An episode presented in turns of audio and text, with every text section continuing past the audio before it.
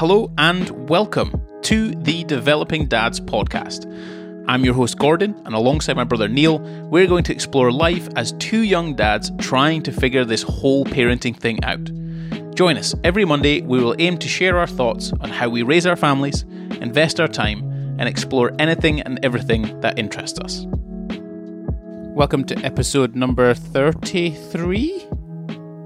30? It is indeed. Yeah. Episode 33 of the Developing Dads podcast. Wow.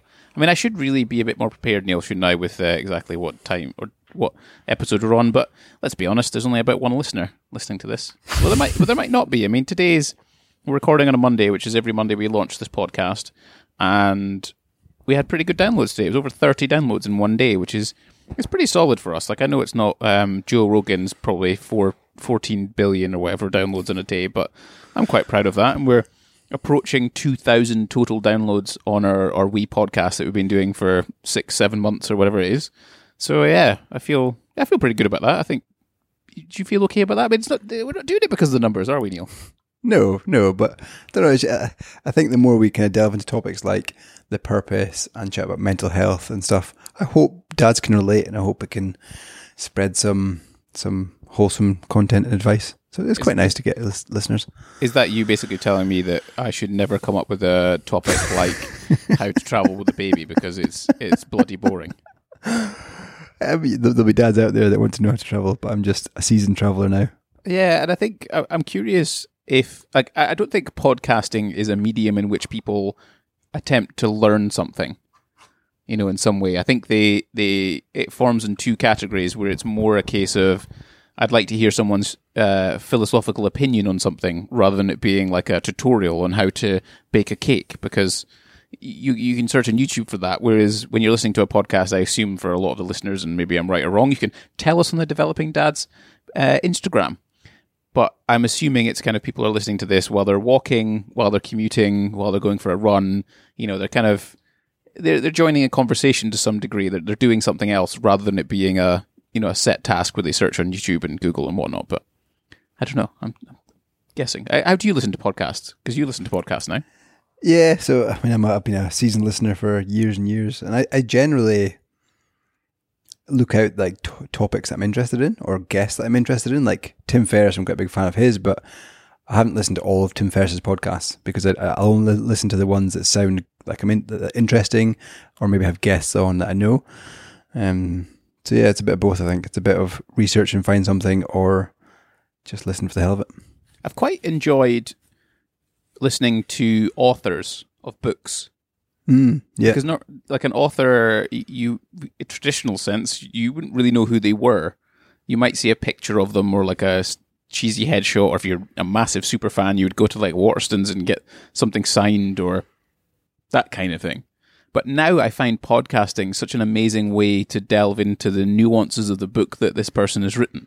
And you get to hear kind of like the process at which they wrote it how they thought about it their general philosophies perhaps about tangents that are just off the cuff of what that book was about or if they've done multiple books you know you get to sort of understand their thought processes and what, where they see how they see the world because these are pretty bright people you know and they've got some pretty interesting and you know relatively valid opinions in some things uh, because they've spent so long because it takes so long to write a book ultimately and because I was listening to uh, Malcolm Gladwell, the recent one on Diary of a CEO, and Malcolm Gladwell's written a bunch of really good books that a lot of people should probably delve into and, and read. And it was just it was just really interesting, like listening to him actually talk and express opinions on certain things, or talk about his life, and you know all these kind of stuff, all that kind of stuff, which you'd never really get to tap into, would you, if you if you did Yeah, a podcast? You're right, and like on that subject of Diary of the CEO, there's probably two episodes I'd recommend everyone listening to. Recent ones is James Watts one, very very good. Have you listened to it? I have listened to the whole thing, and it was a a, a demonstration of, of some relatively some PR excellence. Perhaps. Um, and then the latest one, or maybe not the latest one, last week I think he released one with Coinbase founder, which again was an awesome. Like the, the whole journey of Coinbase is mad. yeah, I have I haven't listened to that one, so I'll, I'll definitely tap into that one. The James Watt podcast. It was it was kind of interesting because I think I don't know. There was something I got I took from it that suggested that I I'm not sure James is. I'm not sure James is like car- or I, th- I think James got away with a lot for a long time. You know, with the guise of kind of being a startup and driving and pushing and pushing harder and whatnot, and no one really called him out on it. No one turned around to him and said, "You're doing a shit job," or "You're you're this is too much. This is not an appropriate way to behave at work, or not an appropriate way." Because he was always in charge, right? You don't. I, I can't imagine you turn around to your the CEO that you work with and go, "Hey, I think you're doing this as a shit job." Have you ever said that to your CEO? No, no. And even even to not even to the words to that effect, but something around it. I can't imagine you've ever said that. And part of me feels like that's a bad environment to manufacture to some extent. If you're if one of your sort of skilled long term employees can't tell you that you think they're acting inappropriately, then that's maybe a, a Yeah, I think culture. I might I might take back what I said. Actually, I mean, I, I'm lucky enough. Our, our- our CEO was the founder of the startup I worked with for two years. I was kind of with him through thick and thin, so that builds a relationship. And he's now the the CEO of a larger consultancy which bought us. Um, and I think over a pint, I could be like, "Look, I don't think this is working, Craig. Like, you need to do something about it. Um, you need to maybe change something or get some counselling or." But he's doing a great job. Just in case, just in case he listens. um, That's yeah, fair I enough. d- I So really like Craig. I, am trying not to use yours as an example because it's not fair to put you on the spot, but it's kind of that's what I thought. What James, yeah, no, I, I know what you mean. in in essence, I think James was just getting away with too much, and no one was checking him. And now he's been checked. He has to be like, "Oh shit, maybe I am a dick." Yeah, th- th- there's part of me though that kind of I don't know sympathizes a little bit when you founded this company and it has exploded. You've got no experience of running a company, no experience of growing teams across the world. You've got none of that, and you're just winging it. So of co- of course there's going to be months and and years that go by that you, you fuck up and you make mistakes and yeah, I don't know. Like he, he's a boy from Ellon. I, I, I mean, he, he's our age. I, I'm Sure. sure if I, I'm sure if I created a company the size of BrewDog, there's definitely things that are going to be said, and definitely things that I probably would have done that I regret and shouldn't have done, but learn from them. But I, I suspect there's a bit of ego behind James, and your your favorite author, ego is the enemy. anyway, We're, dig- uh, we're digressing quite a lot. I don't think so. I think it's like work environments and that kind of thing. Because our, our our podcast today is going to be about uh, lose, losing a job. Um, Neil's certainly experienced this and has a lot of a lot of things to talk about. So I'm I'm fascinated in delving into that because as a dad, you at certainly it's a stage of the initial stage of becoming a dad. It's obviously a partnership, and your wife essentially will take maternity leave, and depending on what you have negotiated with your company, will either be really good or not very good at all. Um, you know, sometimes you might only you might get six months pay, you might only get this this sort of three months ninety percent or whatever it is, and then after that it's statutory, which is like seven hundred pounds a month, which is not a huge amount, and then it's nothing after nine months. For for three months, Laura's get paid absolutely nothing. So I'm curious about how Neil experienced aspects of losing his job, what it was like, uh, how he dealt with it, how he went about it, and then we can sort of get into ideas of like choosing new career options and you know how to protect yourself if you are getting employed are there are there things you can talk about interviewing for jobs like you know that kind of stuff so i'm, I'm keen to explore Yeah. that Sounds good. however i'd i'm keen we didn't do a po- we did a podcast mid last week and you've had some events already occurred that are pretty dramatic in the life of a dad so i'm keen Oh, to hear how your week's been neil Been been mad, and like I was, I was almost. I'll be honest. I'll be, I was almost like I can't do this tonight. I'm just. I need to go to bed with the kids. I'm, I'm done. But I'm here. I made it. I showed up. Um. Yeah. So the last week, it's yeah, it's been probably five days since we last recorded. But the boys had their official birthday party, fourth birthday party. But before that, so let's rewind to Saturday. It was just a mad day of like getting organised for the party, which was on Sunday getting the house sorted, getting the garden a bit more of a playful state, and yeah, just like making hundreds of sandwiches and just prepping for stuff. And then Sunday came, we had a, we rented out a hall which is close to us and invited the whole nursery. So that um, entailed 30 kids coming with um, 30 dads and mums that I've never even seen, I've probably seen once or twice dropping off their kids, but definitely didn't know them by name. But it was great. Like, I got amazing presents. Very grateful to have everyone come and share time with the boys. They had the best time ever. And then for a few kind of close family and friends, we invited them back for, for some lunch and drinks and stuff.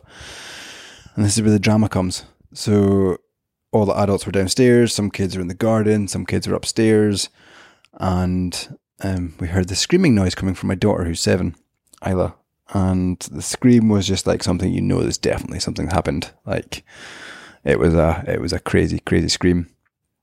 So all parents got up off the sofa, ran upstairs, and was like, "Which kid is it?" Because there's maybe like five or six kids up there, and um, it turns out it was it was one of them, one of my boys, Ben, um, had got his finger trapped in in the door hinge, and in fact, like the little gap on the other side of the door where it just like, yeah, you got it cut cut there, um, and it was about half a centimeter down, and Rebecca actually had to pull it back up and like get it back together because it was hanging on by a couple a, a millimeter. The the surgeon said. So yeah, hope you're not hope you're not having your breakfast. Um, so yeah, it was very traumatic. Lots of blood, lots of kids screaming. Me and Rebecca just basically ran downstairs, got in the car. It was going to be a lot quicker than phoning an ambulance. So we drove to the hospital, which was 15 minutes away. Got to the A and E, and the um, A and E waiting room was like out the door. People standing, all seats taken, maybe about 40 seats. It was rammed. And Rebecca and I went straight to the desk and was like, "Look, my my son's fingers hang, hanging off. We can't wait here. We need to go." And thankfully, they, like they, they took us seriously and just let us through. We got into bed within five minutes, consultant within ten, and yes, seen, assessed, X-rayed. Bone was cracked off, so in the X-ray you can see the bone um, loose, and yeah, he got some painkillers, antibiotics because they do that for infection. Wrapped up with like a boxing glove thing Got sent home last night. Miraculously slept like a trooper. Like I don't know, it must have been just tra- traumatized, but slept with couple. And this morning went in at eight a.m. in the operating theatre by nine a.m. General anaesthetic, an hour under, and his fingers now stitched up, bone back in place. And the surgeon says the surgeon said it, it was it went as well as it could, but it's a very clean clean fix, and there should be no lasting damage. Wow. So within 24 hours of the incident, or less than 24 hours, 20, 20 hours, he was A&E consultant, x-rayed, and operated on, general anesthetic, home, had his lunch, and he's just back to kind of normal. I think I think the part with that type of thing, it's a case of it speed is important because you've got to reattach stuff, right? And it's just a, a case of like getting it done. Uh, oh dear, what a poor thing. I mean, yeah, you've had you've had a you've had a hell of a time with those kids because you, had Isla fall off a chair and break her collarbone or her arm, arm, pretty, yeah, pretty, pretty severely, and then you've had him cut half of his well, finger well, off. Isla had the same thing. Did like, she? When, when, in the fire door, yeah. Goodness like, me! I just, yeah, like, and it's freak accidents. Like, it's not like I'm I'm I'm just not looking after Neil, the kids. Neil, we lived on a farm with industrial equipment and like scythes, like the big like grass cutting knives and stuff like that. And granted, you were battered in blues because you just kept falling over all the time. But yeah. you know, we didn't end up taking the fingers off. I did shut your finger at the door once. You had to go to hospital, and I fell down some stairs and cracked my head open. But you know, I guess I guess we didn't lose a finger or anything. Yeah, I'm just like see we were driving to hospital, and I was like, if his finger's like just gone. Oh, it's a, he'll be all right. Like it's a it's the end of his finger. Like it's still he hasn't lost half of it, has he? No, but yeah. Anyway, he's um he's now in like a big cast thing for for a week. And that'll be cool because he'll go to school with it, and all his mates will be like, "Oh, that's cool! like, look at that crazy thing you've got in your arm," you know. So, now well. Anyway, how's uh, that's my week? I'm just drained and just need need some rest. How's how's your week been?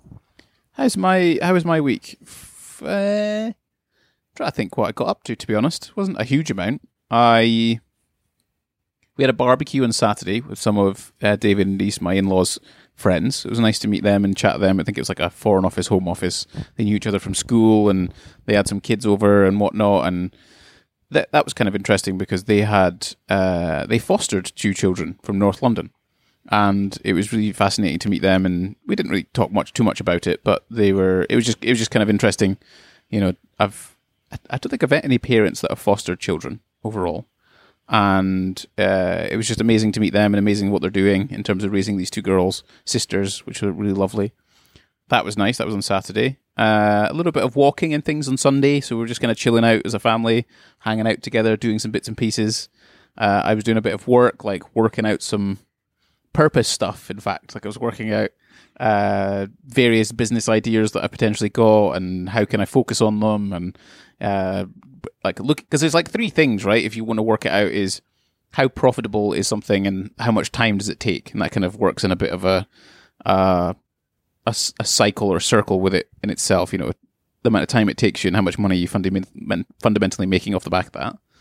But then there's also the third like little trifecta thing is the whole fun aspect. Like you, you actually enjoy doing it. And I've I have a never ending amount of ideas when it comes to businesses and whatnot. you know, I I so I but I have to sit down and like work out like is this going to be profitable and is it going to be fun? And if it is, should I do it? Should I target it? Should I come up with a system for it? All that kind of stuff. So I was doing that at the weekend. I was writing some YouTube video scripts. So I was looking at that. I found a piece of software which is pretty cool called Japs, Jasper.ai, which is a copywriting um, artificial intelligence thing where you give it like a title and a tone of voice. So it will basically on certain things it will come up with, for example, like Instagram caption, or it'll come up Wow. with like a it'll edit your blog. So if you write a blog, it'll edit to make it a bit more interesting. But one of the things that I was quite keen to use it for was a YouTube hook and intro. So a hook is where you're trying to entice people into the video to watch the rest of it, and then you have the intro, which is obviously what you're going to fundamentally deliver on, and you give it that title, the YouTube uh, video title, and then the tone of voice, and it spits out a hook and an introduction, and it's really good, really That's good. mad. That is mad. So that was really cool. And I was playing around a little bit with that, I guess. And and then and then I was just kind of like I was thinking I was trying to think of I I need to sit down and work out in a better way how I'm spending my time. Because that falls part of this profitability and time thing that I've been considering. And it's too easy when you work sort of as a freelancer or you have your own business or whatever else to kind of I don't know, kick the can down the road a little bit, focus on other things, just not have, there's not much accountable beyond it being your client. So I was kind of looking at some stuff, and there's an app called Toggl. So T O G G L. And Toggl's like a task management, you've probably heard of it. It's like a task tracking timer thing. So I've been using that to track my time. I'll be using that this week to track my time and see where, where I spend my time and what I'm doing and how I'm doing things. So that's a plan for this for this week, generally speaking. So that was kind of my weekend, I guess.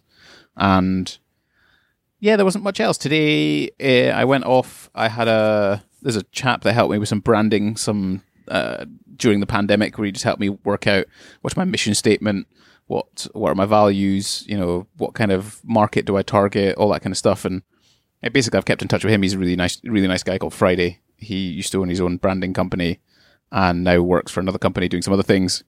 And he's great he's been really good. So we just had a chat about stuff, and he's having a baby soon as well. And I was telling him about the Developing Dads podcast, and Nice. Um, we were just sort of chatting about that. I guess that's and that's basically the week gone already, which is a bit sad, but that's that's how it goes, I guess. Yeah, I mean it's only Monday. We've still got still got a week ahead of us. Still got plenty of events to to crack on with, that's for sure. so today's podcast, um, talking about like losing a job, which you it happened to you. And it happened to you uh, quite a few years ago. You, I I guess you're over it now. You're not uh, still suffering the ramifications of the horrible oil crash that occurred. But I guess you could probably give some context, right, to the to the events, what happened, and where you were at in in- your life. I can go into a bit of a storytelling mode. So this was I should have got I should have got this, this out, but I want to say seven years ago. Must be seven years ago because or seven and a half years ago because Isla was not not born yet. She was about to come into the world. So we I was working in the oil and gas industry in a kind of services based company, IT based company where I'd work at different kind of oil operators um, when they needed some IT expertise. And for a period of time, I think it was about nine months actually. I was sitting on what's called the the bench, which basically means that there's there's no work out there, and um, there's nothing much to do. So you get kind of you're almost almost on call, but you can go about your day as you please.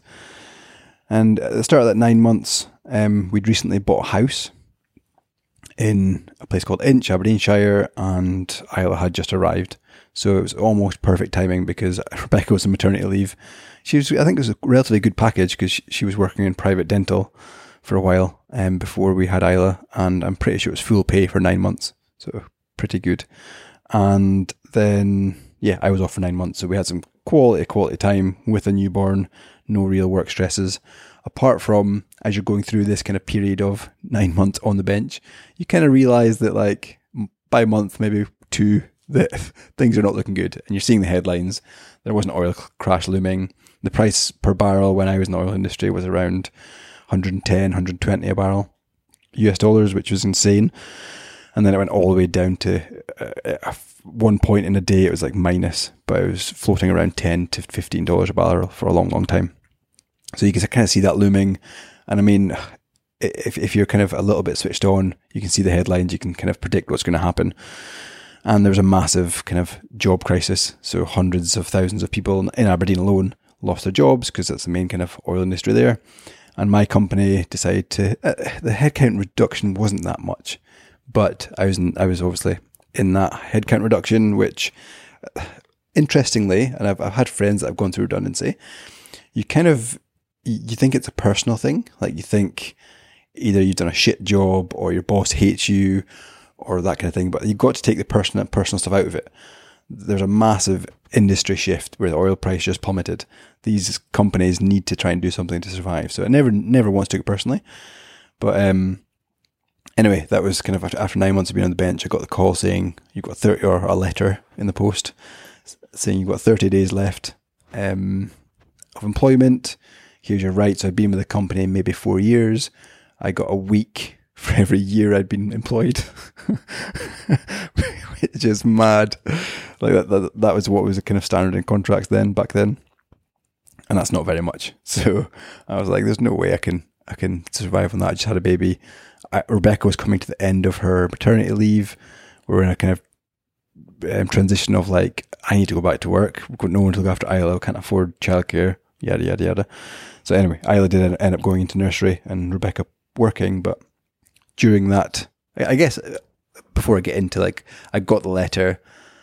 Any any questions, Gordon, from from you before I delve into like how I felt and the, the next thirty days because that's kind of a critical time. I don't. I don't think so. I think it kind of all makes sense, right? It's kind of the the the oil price just went from hero to zero very very quickly, and that's it's not unprecedented, and it's happened. It happened recently, you know, in the, during the pandemic, right? So companies like that have to make a profit. But I guess it was. Uh, you say it wasn't personal. Was that because the company was actually so big? You know that these types of decisions uh, it's quite easy for your manager to be like, "This isn't my decision," because it's it comes from like the top that you never ultimately see, right? So it's not like you were speaking to the CEO of whatever company you were working for and saying, "Sup, bruv? like, why? What's going on?" Yeah, yeah. I mean, I think it was probably about a thousand to fifteen hundred strong. The company I was working for, so so not ma- like global massive, but still pretty big. And I was at the bottom of the food chain yeah, like during that nine months, you obviously knew something was happening. So what were you doing? Like, were you just kind of like, ah, screw it, slippers on, uh, robe on, um, I'm I'm chilling, I'm getting paid for this, or were you like, crap, right? What am I going to do? How am I going to do it? And what was your thought process around that? Uh, so there was, there was definitely parts of me like a bit uneasy about the whole thing, and maybe nine months completely off is a bit over. I think I, I probably worked a few weeks in that nine months. So there's like ad hoc little bits of work I'd get, get involved in. But um, yeah, there, there was definitely times where I'd get my CV ready. I kind of, I kind of knew it was going to happen, but in terms of applying for jobs, I just kind of was trying to write it out and see see how it went. But I was definitely ready to push the button if I wanted to. So my CV was primed and ready. That's fair enough because it, it's it's an odd it's an odd situation to be in, right? Where you're clearly you've you've become a dad, you've bought a uh, you've bought a place, you know, you're kind of you're onto that next stage of life, and I guess it, it- for me, there's there was a there's a, an element of a mindset switch when it comes to having a, a child, and I, I wonder. I th- we've maybe talked about it before in the podcast, but for me, it's a mindset switch of like this weird, whether it's right or wrong, but this weird Neanderthal paternal. I'm a I'm a man. I've got to go to work, and I I earn money for the family because that's the best thing to do. And practically speaking, generally that's because of the maternity paternity laws in this country. Men go to work, right? They, and then the women uh, take their maternity leave, get paid for it, and take the time off. So, it, I guess facing that, where you're where you've got that type of un, uncertain future, you know, where you're like, am I going to be able to do that thing that you know uh, society to some extent expects expects of me, and at the very least, my wife and child expect me to go and be able to do? You know, yeah. was there worry? Was there what what were you going through?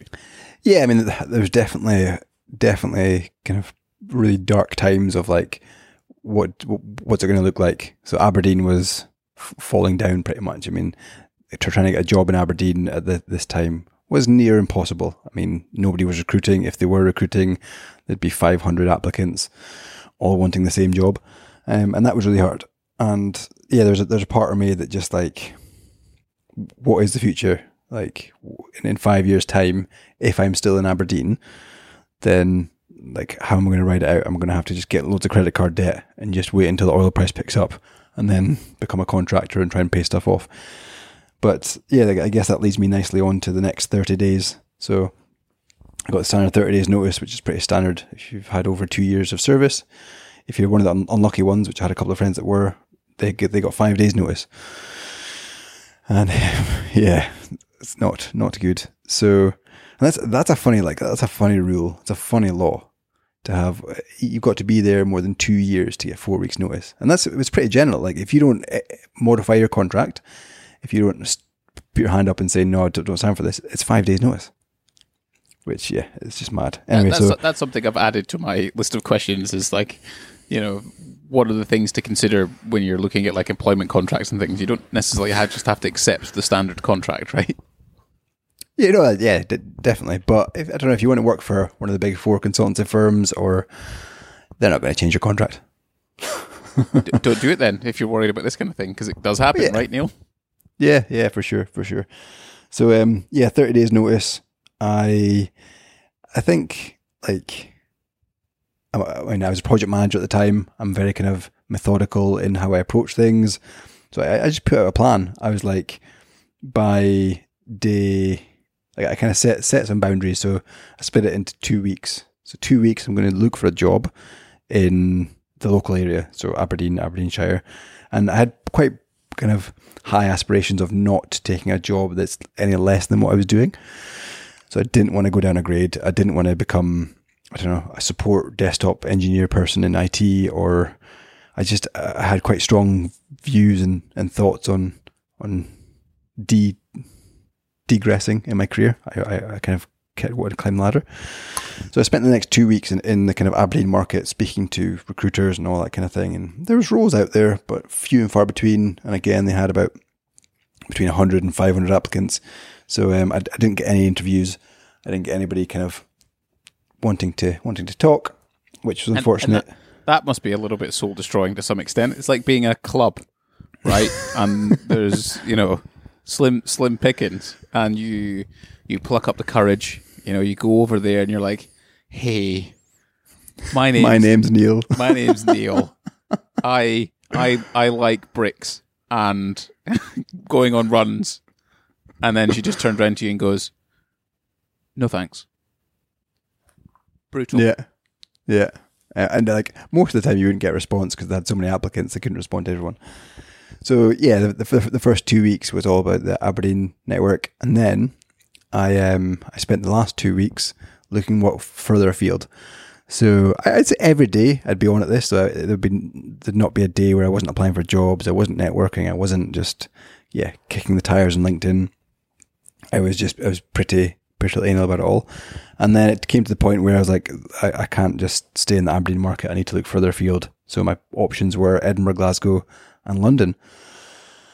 So I um, looked in Edinburgh first of all, Um, and I remember like doing countless drives down just for that one coffee, just to meet a recruiter or to meet somebody that's maybe got a job and then drive back up. So that was like a four hour, uh, three hours down, three hours up, six hour round trip just for that one coffee. And it could have led to a job. So again, pretty desperate and had my high, set, my eyes set on a, on a role that it was either the same or a promotion. And eventually, after doing that multiple times, um, applying for various jobs in London and Edinburgh and, and in Glasgow, I, I got a job in Edinburgh. And this was actually day 29 of my um, my redundancy. And I almost saw the the dark cloud kind of progressing with no paycheck. And it was a it was quite a scary it was quite a scary time. But I remember remember it vividly, like when I got the call and I got the job. I was actually driving down to Edinburgh. It was day twenty nine, driving down to back down to Edinburgh for another interview, um, for a company and my phone rang on the hands free in the, in the car, and I was like, I was almost halfway down to Edinburgh. I got this call from the recruiter that said, You've been awarded the position in, in Edinburgh as project manager. So, again, staying at the same level, more money than I was on. And it was a great role, great company. And yeah, like, uh, uh did I cry? There's probably kind of tears in my eyes when I was talking to the recruiter, and I was like, You've no idea how, like, that person that was on the other side of that phone, I can't remember her name but um, yeah, she just she just made my day. And I remember saying like, I can now turn back home because I don't have to go to this interview in Edinburgh. I can turn it down. I'm happy with this job. And yeah, I remember driving maybe a bit too fast to get back to my house, and um, obviously phoned Rebecca, my wife, on the way home, and yeah, we had a bit of a celebration that night. But that was a long thirty days. That's a, that's a, that's a pretty brutal story. Uh, because it, it, you know. I, guess I guess when you lose when you lose a job, and especially when you're a, when you're a dad, and you've got your wife's on maternity leave, and all of these like expectations that I was talking about, maybe they're self imposed, but maybe some maybe some of them aren't self imposed, and it like it, it must be it must be so hard to not show like emotions that you're worried that you're you've concerns about how things are going to turn out and whether they will turn out okay because you don't really know, do you? You don't. You don't know. Yeah, you, you're waiting on that call, and, and that one call can be life changing. That one call can be the, the did future. that ever? Did that never like cross your mind where because you know I've I I've run a business for got over a decade, or certainly like fed myself for over a decade, I guess. Did it? Did it never sort of think? To, did you ever think to yourself, "Shit, I don't want to go back to that employed life ever again because you know I can't control anything, really." It's just a case of I, I just have to turn up and do the work, and if if someone turns around to me and says, "Sauce, mate, uh, you you're not getting any money now, so see you later." Did you ever ever cross your mind where you're like, "This is shit. I want I, I want more control of my life." Um, weirdly, and I don't know why. Well, I don't think I know why. It never, never crossed my mind, and I, I don't know where this has come from. But I've always been put off by owning my own company. That's kind of, yeah, like, yeah. I've just been put off by owning my own company. That's Why? the sole in, sole income. Why I think it offers a bit more stress. does it? Like, Are you, are you saying that I am a highly high stressed individual? I, I, I don't know. I think there's probably something to say that like self-employed vs employed. I think we've got a podcast episode with Luke Johnson about that. But um, the self-employed probably have a higher stress rate than an employed person, I would imagine. Unless, sorry, I take that back. Unless you're running a multi-million pound company or you've got crazy revenue streams that are making you lots and lots of money, then fair, you've probably got less stress. But if you're like, I don't know, earning between 50 and 100 grand in your self employed life, and you're kind of, I don't know, I think it's quite easy because I know the market relatively well just from through you. Like a PT, for example, they need to get programs, they need to get clients. If clients drop off, they need to get more clients. There's such like a knife edge that you could just drop off.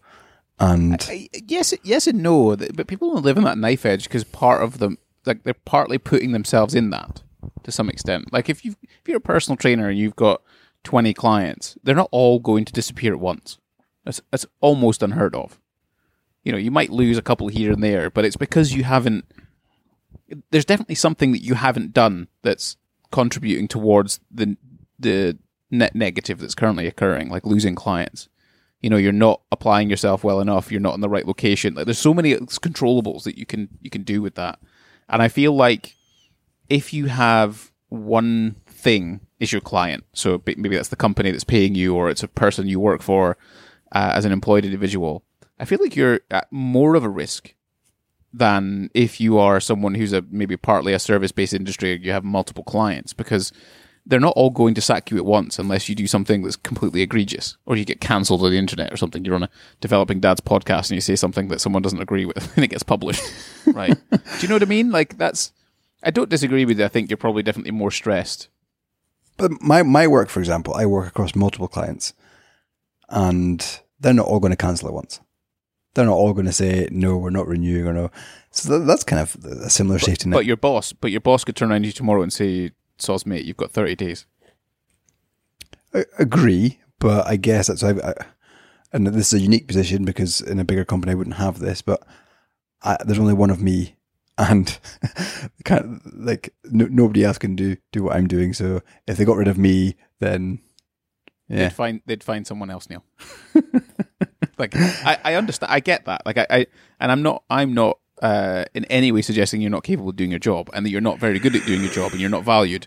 I guess what I'm I'm getting at is like there's a there's there's a sense of safety in employment when we've already discussed that if you were under two years and you were going through a redundancy period, you got five days pay.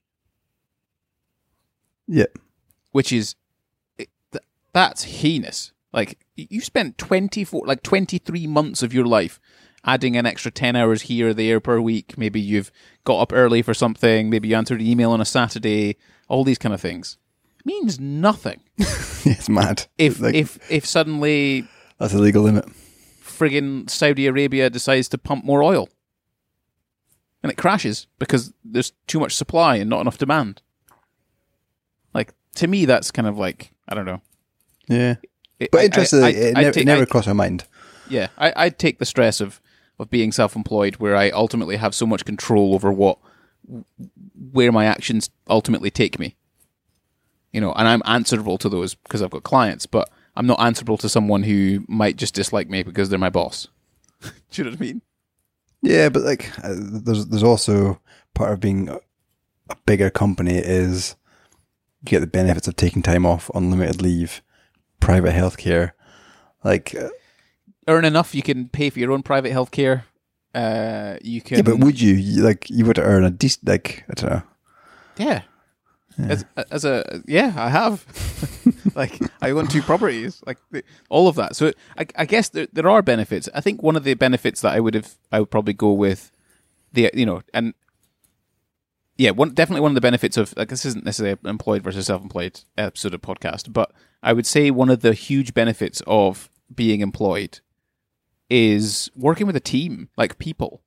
You know, this Malcolm Gladwell podcast that I was talking about, the start of this podcast in particular, he just kind of went into this idea of the generation that, you know, gets up in their pants and answers emails and goes to work, which seems re- like it's, it's just such an odd thing to do. Like, you know, what are you doing, man? Like, how, how is that like a, how is that purpose of life, you know? Yeah. Whereas it's quite nice to put on a suit, uh, you know, metaphorical suit, I guess, and go to work, you know, and do the thing.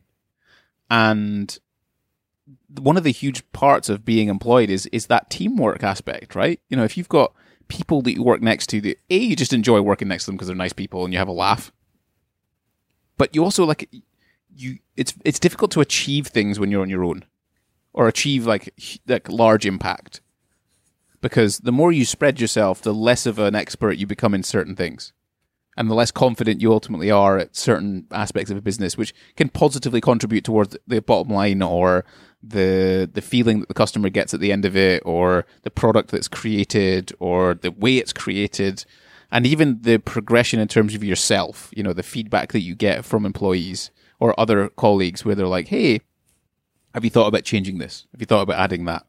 Have you thought about making these changes?" And yeah, that's that's definitely the biggest part of the benefit aspect of things, I guess, of being employed versus self-employed. But I still think I stand by the idea that a lot of people who are employed take the idea that it's safe because that's what people would say to me to some extent. And it's like employed, mm, well, No, like I, I definitely, yeah, safe's not the right word. Um, but I know I- I'm pretty confident, especially now I'm down here. If we can get back to the story, then that I can get a job relatively quickly. Like I've got Glasgow, I've got Edinburgh, which is kind of crazy amount of different industries in Edinburgh, not just oil, which is Aberdeen kind of issue. So yeah, if I if if I had lost my job, then I'm pretty confident I could get a new one. did did you think about like a career change? So, you know, did you think about doing something else, or were you just like, nah, mate, head down, got kids, got a mortgage, need need get a job? Yeah, I mean, I've always enjoyed my career and like the kind of the stuff I do in terms of technology. So it never crossed my mind, and I always know technology is going to keep going and keep innovating and keep keep growing. So yeah, I kind of knew that was my career path. But one thing I had did have set in stone is, and it, it, it was a massive risk. So going back to like when when I said at the start of the thirty days, I didn't want to get a, I didn't want to go down a level. I wanted to stay project manager, worked my way up from like the basic of answering phones and support to getting all the way up to, to the project manager role, which was a pretty big deal at the age of 23 years old. Um, but when I got the kind of call, I need, um, um, I've got a job in Edinburgh, I had nowhere to live. I had, I had no idea how much rent was. I had no idea how where I'd stay. I had friends down here, but they were out further away from the office, and it was logistics were a bit of a nightmare. So I had to plan all that out. And um, so Rebecca went back to work. I was earning a bit more money, and we put a plan in place where I'd rent a room. So it was, I can't remember, spareroom.com. Renting a room from somebody um, for, I think, I think it was like 300 quid a month. It, was, it wasn't wasn't that cheap, but it was cheapish. And yeah, so uh, Rebecca working actually just paid the childcare for Isla and my rent for Edinburgh. Um, we still had the mortgage, the food for the house, my living expenses down here, everything in between. Um, so yeah, it was a very very stressful time, and we we did kind of we didn't get into financial difficulty, but there was definitely a period of time where we were using the credit card more, and with the kind of mindset of it's only temporary. The big plan is to get Rebecca down to where I am and get a, a cheaper place here, sell her Insch house, and all that stuff. So we had a, a bit of a game plan in terms of 12 to 18 months. So for, for, the, for the next 12 months, I travel down to Edinburgh Monday to Friday on the train every every week, which was mad. Like that was, was so expensive. I think it was like 500 quid a month on trains just to get down and up. I, I'd Um, feel some level of sympathy, but that's about how much it would cost for someone in London, London to, to use the train network. Um, but yeah, it, it was it was mental. I didn't see my daughter, although I had that really special time when she was like zero to nine months. The next year, I saw her at the weekends, which was bloody hard. And like our relationship just became nothing. So I'd arrive home on a Friday evening, she wouldn't talk to me, and I'd leave on the Sunday, and she wouldn't talk to me. So that was that was tough. Now I can't get rid of her. Now she's like my second second shadow, which I absolutely love. But um, yeah, it was it was a really testing time, and that's when I, I took up running. So seven and a half years I've been running, and So that was a rather co- than coping mechanism. Rather than take to the Tennent's Super T, you were like, I'm gonna put my trainers on, and go for a run. Yeah, well, I- couldn't afford it. So like, looked at a gym membership, couldn't afford that. Couldn't afford going out and drinking. Um, got an old, old, old pair of trainers, and that was my kind of vice. That was my kind of escape. Really, it didn't cost anything. There's there's part part of this, and I, I go back to the idea of kind of being employed versus self-employed, and both of them come with obviously their positives and negatives and difficulties. But I guess there must have been things at that time, prior to that time, that you per- maybe would have reconsidered, or you know, would you have changed, or would you have taken a different approach to ensure that you know if if shit hits the fan, which it did ultimately, you know, one hundred and ten dollars a barrel to like ten dollars a barrel, that's that's a ridiculous, unprecedented reduction, which you couldn't have foreseen, but you could ultimately be prepared for, right? The the bomb bunker that you've created in the garden just in case the Nazis invade, or you you know what I'm getting at. Like it's kind of, do you think you could have better prepared yourself for a possibility like that? Um, I think the the best preparation would have been moving away from Aberdeen because the the IT job market in Aberdeen is just oil and gas. There's no other industry you can work in if you want to go IT, and oil and gas. Um, so yeah, just yeah, move out of of Edinburgh, but or move out of Aberdeen. But looking back, it was a stupid idea. Like, I, I well, not a stupid idea, but I can't believe I did it. Like, I had nowhere to stay. I didn't really have much money. We had no kind of savings. We just bought the house. All our savings went into the house, and no cash in the bank. I had to rent a place down in Edinburgh. Like, it was just, it was just looking back. I'm just like, what drove me to do make that decision? Like, why didn't I just get a desktop engineer job and stay in Aberdeen? That would be the easiest solution. yeah, I, I, guess it would have been, but then you'd set you'd already set your carpet out. You know, you'd already set your red carpet out where you were like, these are the things I want to do, these are the things I don't want to do. And yeah. quite quite frankly, even in even in a state of adversity, there's a certain point where I think you, you still need to stick to some of your guns. Like you still you still had like I remember having a conversation with you when this all happened, and I said to you that at the end of the day, Neil, your mortgage will be paid. Like there's no there's no one going to be like possess uh, repossessing your house or anything, right? Like that's not going to happen. So uh, because because that that's the hard part, I guess, about like losing losing a job is where you get into this sense of like it's a paycheck every month and I'm earning money and it comes in and the worst thing that someone the, the worst thing that can happen to someone is to worry about about money, right? Worry about being able to to put food on the table or pay the mortgage or because that has ramifications for 10 years down the line if you get your house repossessed, right? You, you ain't getting a mortgage again for a long time. And nobody wants that to happen. So I guess I guess you, you had your wants and you stuck to those guns, but also because of, you know, do you think that was because you had a you, you, you weren't you weren't just going to be neglected. You weren't just left on your own. Like yeah, and I think it, like it comes into the risks of taking as well with joining a startup is that, and I've, I've expressed this in other podcasts, but I've, I've, got a supportive family. I've got a supportive family both ways, um, and I, I, can also rely on food banks. Like I can get a mortgage break for three months. I can. Th- th- there's options there if if if things don't work out. So I've always kind of been quite a risk taker, I guess and knowing that I've got that support. Um, but interestingly, you used that keyword adversity. And I'm, I'm just trying to find it because I actually wrote an art- article that got printed in the Scotsman, um, which was random in 2015.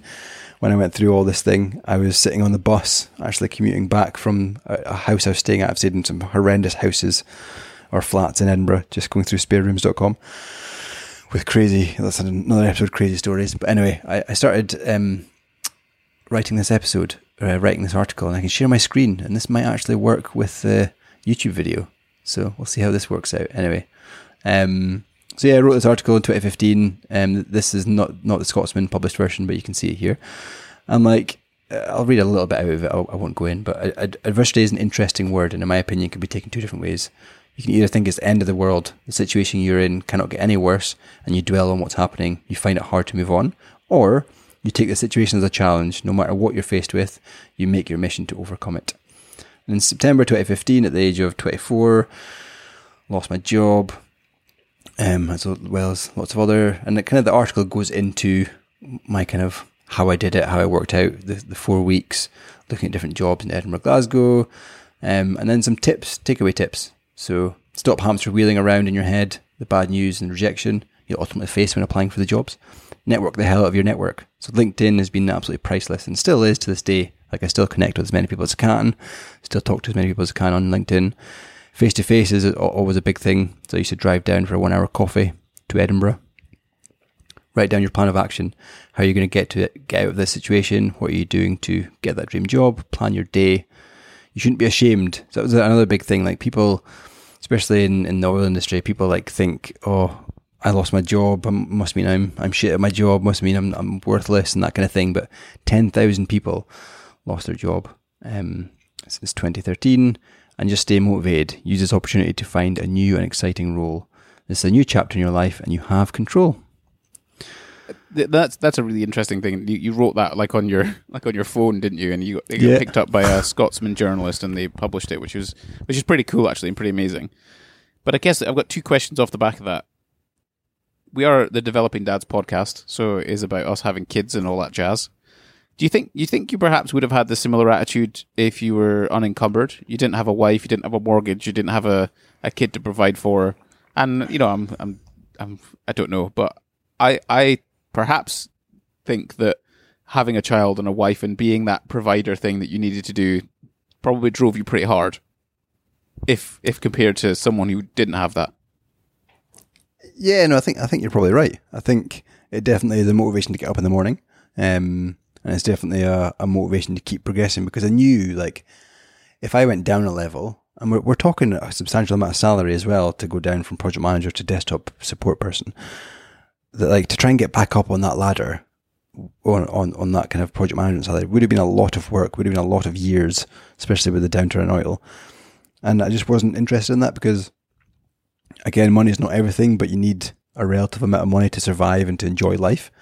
And for me, sitting at a desktop engineer with a kid and a wife that I wanted to support wasn't going to cut it. So, and like for the next year of, being that project manager in Edinburgh, we weren't living a lavish lifestyle. We were um, racking up some some debt and trying to pay a mortgage and pay some rent, and that was a miserable time. Not a miserable time, but it was a hard time. And but we saw we saw the bigger picture. We knew that Rebecca was going to come down here eventually when things settled down, and I can't remember the reasons why we kind of paused it. Maybe just to sort ourselves out a little bit, or make sure the job was was actually set in stone. Um, but yeah, so we kind of knew the bigger picture, so we we're willing to take that hit in terms of a bit of credit card debt. Um, and then we sold our Insch house. We moved down to a place called Rosyth, got a really cheap flat there for three years actually. And when I say cheap, it was like 450, 500 a month. And we were in a better place. Like I was still earning my project manager salary. Um, Rebecca didn't have to work. And now like we're, yeah, I'm loving life. Because so much of this, to some extent, is there's obviously a lot of like sadness, and you don't want to make it personal, but there is there still creeps in right when you lose a job. There's still a, a personal element to all of this. Then there's the professional element. Is like you know, well, this is really unfair. Why's the world going against me? I'm doing a good job. Like blah blah blah. But it all works out. Do you know what I mean? Like it, it's it's not like it, it's temporary. If again you take those that type of attitude that you've taken, where you're like, look, I need, I've got a kid and I need to provide for this family and I need to do what I need to do. You know, and ultimately me yeah doing something like driving. I don't know frigging driving to edinburgh rather than sat on a phone. It's not a very smart thing to do when you could have just had a telephone conversation but it feels like i'm trying to do something. I'm trying to to to to make something happen i guess rather than it being just a case of i'm taking the easy route or the you know the less physical route to do something yeah so part of that like traveling was um it was this was obviously very pre-COVID, pre-remote working, really. Like to be taken seriously and to be like, I, I would work in Edinburgh. I don't mind moving to Edinburgh because I was like, I was an inch trying to sell myself to a recruiter saying, yeah, I'll move to Edinburgh. The only way I could sell myself is if I drove down for that coffee. Like, I don't think they would have taken my, my word for it or taken my, my position. Um, but also like, I don't know, if, if you get stuck in a bit of a rut, and we've talked about this in, in various episodes in terms of like the seasons you go through in life, that was definitely a season which lasted a hell of a long time. But think of the long game. Like think of the decisions you're making. I could have went desktop engineer. I Could have probably got a job pretty quickly. That stress, immediate stress would have gone, but I would be earning like fifty percent less, and that's not what I wanted to do. But if you had your end goal in mind, like Edinburgh would be a pretty good place to live. It's out the market of oil and gas. It's got various markets. I could travel to Glasgow if I wanted. It's only 45 minutes away. Two major cities. I've got the capital like all that, and like f- even for Isla now and the boys, it's so much better down here. So like thinking long game through adversity and through a really shit time is important because if you make a rash decision like taking a step down or getting a job that you get at Tesco, then you'll be stuck in that job for, for five just, years. It's, it's sticking a plaster in a leaky pipe. Exactly. You, you, need to buy yourself a new plumbing system. Yeah, yeah. So part part of you, So I guess, it's kind of like yeah, but then you know there was there was an element of the fact that you you were able to do that and uh, you were willing to do it. I guess is is also the the part of it. So it's just I, remember like putting fuel down to Edinburgh on a credit card because I, like I, I did we didn't have money for it. I was like, I'm willing to take that gamble. It's like betting your chips in the right place that it'll work out. And you, you know the funny thing is, it, the these types of stories are only really heard when people make turn their company into a unicorn and it becomes a billion. you know, like James James uh, Watt talking about the difficulties that he went through, which I'm sure they did. I'm absolutely sure they did. But I can tell you, there's dads, and I'll just say dads, but families across the UK that have had to do what you had to do in terms of like putting fuel on a credit card because I'm trying to get a job. Oh, absolutely. And no one hears those stories. No one, no one, no one, no one really wants to listen to him unless Neil started a billion dollar company, which is kind of nonsense. So I'm glad, we, I'm, I'm genuinely glad we've had this podcast and had a chat about it because I think it's it's a story that I'm sure Isla, uh, Olivia, and Ben and Lewis will love to listen to about what their dad did and what they went through. Um, yeah, Yeah, no, I think it's a solid, and um, I think most people within their working career, if you if you're not self-employed, will probably go through some some round of redundancy, some reorg, some restructure that you'll need to re, re reevaluate your job. and, try my. I was asking you about you know what did you do, I guess from like or what would you change, and I think there's like probably two or three things that I would seriously consider doing if if you were to, if it was to lose a job or whatever else. But one of the first ones is to, to you don't have to you don't have to accept the contract they initially give you. I, I get it that you said you know all these consultancy firms they won't change the contract. There's no harm in asking. Yeah, yeah, Ab- absolutely no harm in asking. There's no like, hey, I, I don't like this one week notice period. I want three months or four months or five months or whatever it potentially might be. There's no harm in negotiating because at the end of the day, you they they've offered you the job because you think they think you're the right candidate. I'm sure there's like another two or three hundred people they've interviewed, but if they think you're the right candidate, there's there's got to be a little bit of a push and shove and you know yeah, yeah. to, to let you in, not just from a salary perspective. A that protects you as well, so then you get at least three months' notice of pay, so you you you can have that foundation to continue to fight for a job that you pretend you actually want, rather than like you say going down to a desk energy because you need the work. Then the other one is like, in some way, try to save some of your more some of your uh, wage for a rainy day. So it's like, how much can you put aside to have three to six months of cash in the bank ready to go if something like that happens? Because again, the worst thing that can happen is you worry about feeding your kid or paying your mortgage or whatever else. And I'm very confident that someone can find a job in the space of a month, generally speaking, or within two or three months, generally speaking, for most roles or enough to be able to pay all those things. So by having some money in the bank, it just gives you that little bit of security and that foundation to be like, cool, I can do this. Like everything's fine. No, no one's going to be out in the rain anytime soon. And then the third one, I guess, is consider that time a moment to pause if you can if you've got those two things in in in place where you're able to be like hey you know was this thing working for me was it you know was it the thing that i actually really loved or you know was i spending too much time you know working doing that thing spending less time with the family you know doing the stuff that really matters and could I take a pay cut and do something else that you know just helps me do the do the bills and whatever else? But now my season, my ten years as a dad or whatever else, till the kids grow up and go to school, maybe that's my purpose. Maybe that's the thing that I should be actually investing most of my time in. And if it costs me fifty grand in a salary, then say la vie, and I can still pay my mortgage and all that. Do you know what I mean? Like, Yeah, a- no, that's solid. That's solid you advice. Get, you don't get many times in your life to be able to pause and actually think about shit. Is this is this actually what I want? Yeah, yeah. No, I think I, I like those three takeaways. Glorious! What a smashing podcast! I've enjoyed this one today. I hope you. It was good. again. No, I did. I did enjoy it. Well, that is uh, the end of episode thirty-three. Unless Neil has any uh, wisdom, knowledge bestowing things, but based on his his YouTube gaze, it doesn't look like he's got anything else to say. Nothing. I'm ready for my bed. Like as soon as we click stop, I'm going Oh. to bed. Glorious. Well, I just want to say thank you very much to the two and a half listeners that have managed to make their way to the end of uh, episode 33 of the Developing Dads podcast. As always, we are across all platforms, so you could be listening to this on Apple Podcast, Google Podcast, whoever listens to a Google Podcast, who knows, Spotify, which is the, the king of podcasts, I believe. also, we have our YouTube channel, Developing Dads Podcast. Just check it out. You can see our lovely faces if you if you want to listen to it. It's still in this wonderful, lovely sound that we have in this setup, uh, but it's just you can see our faces and our reactions to everything. We also have our Instagram, so if you have any questions, queries, comments, thoughts, hate, maybe not hate, nobody likes hate, jokes, dad jokes, dad jokes would be good. We should do a podcast about dad jokes. That'd be hilarious. Uh, join us on uh, Developing Dads on Instagram, and we can uh, we can converse and chat on there. Neil will eventually get round to posting a reel, I'm sure, at some stage.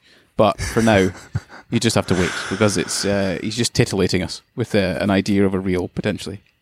But either way, again, thanks very much for joining us on episode number 33 of the Developing Dads podcast, and we'll see you next week. Cheers. Thank you. Goodbye.